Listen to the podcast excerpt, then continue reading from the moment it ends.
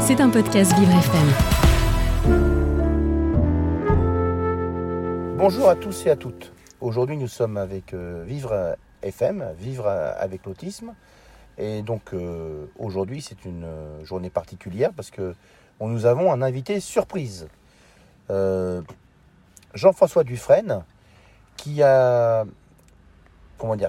qui se bat pour les personnes autistes. Donc, il est né en 1950 et il a aussi créé une, entreprise de communication et il a, il a une, une formation d'ingénieur. Donc, bonjour Jean-François. Bonjour. Merci d'être euh, présent sur notre plateau. Oui, merci de m'avoir invité. Donc aujourd'hui, nous sommes sur euh, l'autisme et on voudrait savoir un petit peu, euh, justement, qu'est-ce qui vous a amené à l'autisme, Jean-François? Alors, ce qui m'a amené à l'autisme, c'est mon fils. Parce que j'ai la chance, et j'appelle ça une chance, d'avoir un fils autiste qui est un être formidable que j'adore. Euh, mais euh, ce qui m'a amené à faire ce que j'ai fait, c'est qu'on m'a dit que mon fils était incapable de faire quoi que ce soit. Euh, et je me suis dit que c'était pas vrai. Et donc, comme je me suis dit que c'était pas vrai, j'ai voulu expérimenter parce que on expérimente, on ne sait jamais ce que ça va donner. J'ai voulu expérimenter l'emploi de personnes autistes dites sévères, c'est-à-dire euh, avec déficience intellectuelle et, euh, pour la plupart difficultés de langage. Euh, donc j'ai voulu expérimenter cette opportunité de les faire travailler. Et comme je pouvais le faire dans une usine du groupe Andros que je, que je participais à diriger, donc ça a été possible de faire cette expérimentation. Mais en fait, c'était la seule euh, expérimentation, à savoir en France, si je comprends bien. Oui, puisque c'était une expérimentation, ça correspondait à quelque chose qui a été considéré comme tout à fait innovant et tout à fait différent de ce qui existait. Et donc, euh, et euh, pour être franc, personne n'y croyait trop parce que tout le monde pensait que la catégorie de personnes avec autisme dont dont on voulait tester la possibilité d'emploi, euh, que c'était pas possible de les employer. Tout le monde le pensait. Donc euh, c'est ce qui rendait cette expérimentation unique. Alors justement, votre parcours, c'était quoi alors euh, au départ euh, avec la situation tout au départ avec votre fille, vous avez été voir des établissements vous avez, vous bah, avez. Écoutez, j'ai fait comme tout le monde. Hein. J'ai été à la MDPH euh, pour obtenir une orientation. Quand mon fils a eu 20 ans, mon fils n'a jamais été à l'école. Hein. Euh, quand il a eu 20 ans, ben, on a cherché une orientation et on m'a euh, préconisé une orientation au foyer d'accueil médicalisé en me disant votre fils ne peut pas travailler, votre fils ne peut pas, etc. Donc on m'a dit beaucoup de choses. J'ai visité des foyers d'accueil médicalisés. À la fin, j'ai dit non, ça ne me paraît pas bien pour mon fils. Ah, ben écoutez, c'est c'est un petit peu la, difficulté que beaucoup de parents, comme vous disiez, rencontrent. Alors d'un seul coup, vous avez un déclic et euh, vous avez dit, je, pourrais faire quelque chose. Absolument. Et par rapport à ce déclic-là, donc vous avez le groupe Andos qui s'est impliqué, si je comprends bien, avec vos, en fait, avec tous les partenaires. Comment s'est passé avec les, salariés? Racontez-nous un petit peu. Ah ben, avec les salariés, ça a été immédiatement un accueil très positif.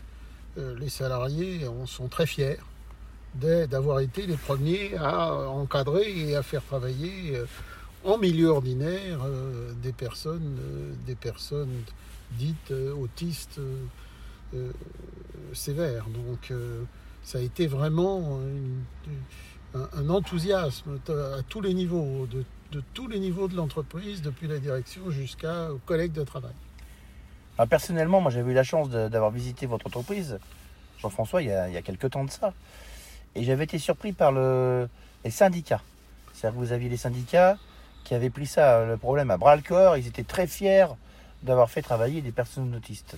Absolument. Les syndicats ont été derrière nous depuis le début et le sont, très fortement derrière nous depuis, euh, depuis le démarrage. Euh, et ça continue. Bah écoutez, c'est très bien. Alors aujourd'hui, qu'est-ce que. Alors, on continue le, votre parcours. Alors après, vous avez, voilà, après, qu'est-ce qui s'est passé exactement pour euh, la suite? C'est-à-dire l'accompagnement, les formations, comment, comment vous avez procédé? Donc, alors, ce dispositif consiste à faire travailler les jeunes euh, en, milieu ordinaire euh, à mi-temps et euh, dans l'autre mi-temps à leur apprendre les gestes élémentaires de la vie parce que très souvent dans leur famille ils ne les ont pas appris. Donc, et, c'est normal. et donc on leur apprend, on leur apprend les, de, savoir nettoyer leur chambre, de savoir nettoyer leur linge. Pardon. Ah mais là c'est normal. Nous sommes dans une période un peu compliquée et euh, reprenez tranquillement votre... euh, de savoir nettoyer leur chambre, de savoir euh, se faire à manger, de faire les courses et de faire tous les gestes élémentaires de la vie quotidienne. Et pour cela, il faut leur apprendre. Donc, nous avons créé euh, ce que j'ai appelé une école de l'autonomie. Et pour l'instant, euh, effectivement, ça a été un très grand succès. Et ce très grand succès, je ne cesse de le dire, c'est le leur. C'est, euh, ils nous ont totalement étonnés par euh, l'immensité de leur capacité à apprendre. Ça, c'est c'est ça en fait que vous m'aviez dit, on avait pris des petites notes comme quoi, en fait, c'était leur projet à eux finalement. Oui, c'est absolument leur projet, c'est leur maison, c'est leur vie, et c'est eux qui la prennent en main, et ils nous démontrent tous les jours qu'ils sont euh, formidables dans cette prise en main. Alors, expliquez aux auditeurs, c'est quoi les outils sévères? Parce qu'ils ne vont pas comprendre les gens. Alors, c'est voilà. Un mot qui ne veut pas dire grand-chose aujourd'hui. Il y a, des, il y a des- des échelles de gradation médicale pour l'autisme, mais pour simplifier, si vous voulez, vous prenez des personnes autistes peu verbales ou non verbales euh, et avec une déficience intellectuelle. Donc c'est ça qu'on appelle globalement les autistes sévères. Alors déficience intellectuelle plus ou moins marquée, hein, euh, mais grosso modo c'est ça qu'on appelle les autistes sévères. Oui, alors justement, alors c'est pour expliquer que ces autistes, en fait, euh, c'est en fait une grande première. Il y en a- avant, il y avait, il y en- ils travaillaient pas ces autistes avant. Ah non, non, non, le taux d'emploi des, autistes dits sévères était de 0%. Donc euh, c'est clair que de toute façon, il était considéré par l'ensemble des gens qui s'occupent euh, des autistes euh, depuis la médecine, à travers le médico-social, à travers, les, maisons du handicap, euh, les départementales du handicap, était considéré que ces personnes ne pouvaient pas travailler. Donc, ben, on a pu démontrer qu'en fait, non seulement ils pouvaient travailler, mais qu'ils travaillaient très bien et qui donnaient toute satisfaction à l'entreprise qui les emploie. Bah écoutez, c'est très bien. Puis vous avez créé une association aussi, euh, euh, Vivre autrement. Euh, qu'est-ce qui, en fait, cette association, qu'est-ce qu'elle apporte de, complémentaire L'association Vivre et Travailler Autrement est là pour aider les entreprises à embaucher des autistes. Parce que les entreprises sont tout à fait d'accord pour embaucher des personnes autistes dites sévères, mais ils ne sont pas, ils, ils savent pas comment faire. Donc la seule solution, c'est de les aider et d'aider les entreprises euh, à faire euh, ce travail. Euh, et ben, c'est pourquoi j'ai créé la- la- la- l'association Vivre et Travailler Autrement, qui est quelque part, nous sommes quelque part des consultants d'intégration des personnes autistes dans les entreprises. Alors, qu'on peut dire. Alors, qui, c'est qui, a visité votre projet qui était un peu qui personne. Alors, ils y croyaient ces gens-là, euh, votre projet Qu'est-ce qui Euh, était bah, les retours hein Personne ne croyait à, notre projet. Personne ne croyait à notre projet puisque l'ensemble, l'avis unanime, c'était ça ne peut pas marcher.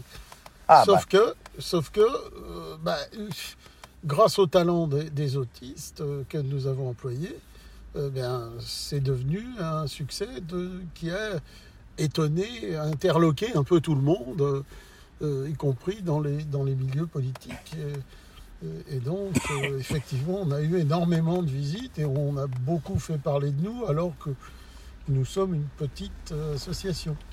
vous avez eu une visite, si j'ai bien compris. Donc, vous avez fait- il y a une émission pour les auditeurs. On, on va avoir d'autres épisodes, mais pour l'instant, il n'y en aura qu'un- mais on, on en fera d'autres. C'est pour prévenir les auditeurs. Euh, vous avez une émission qui est sur Envoyé spécial, qui a été faite il n'y a pas très longtemps, Jean-François. Oui, oui, oui, c'est, euh, pas jeudi dernier, c'est le jeudi d'avant. Euh, et effectivement, on a eu l'occasion d'être interviewé par Madame Gusset. Voilà, bah écoutez, euh, mon handicap euh, se mon handicap euh, vivre avec team se termine.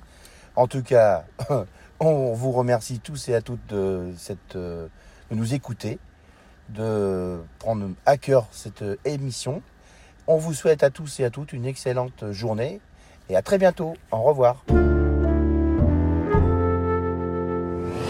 C'était un podcast Vivre FM. Si vous avez apprécié ce programme, n'hésitez pas à vous abonner.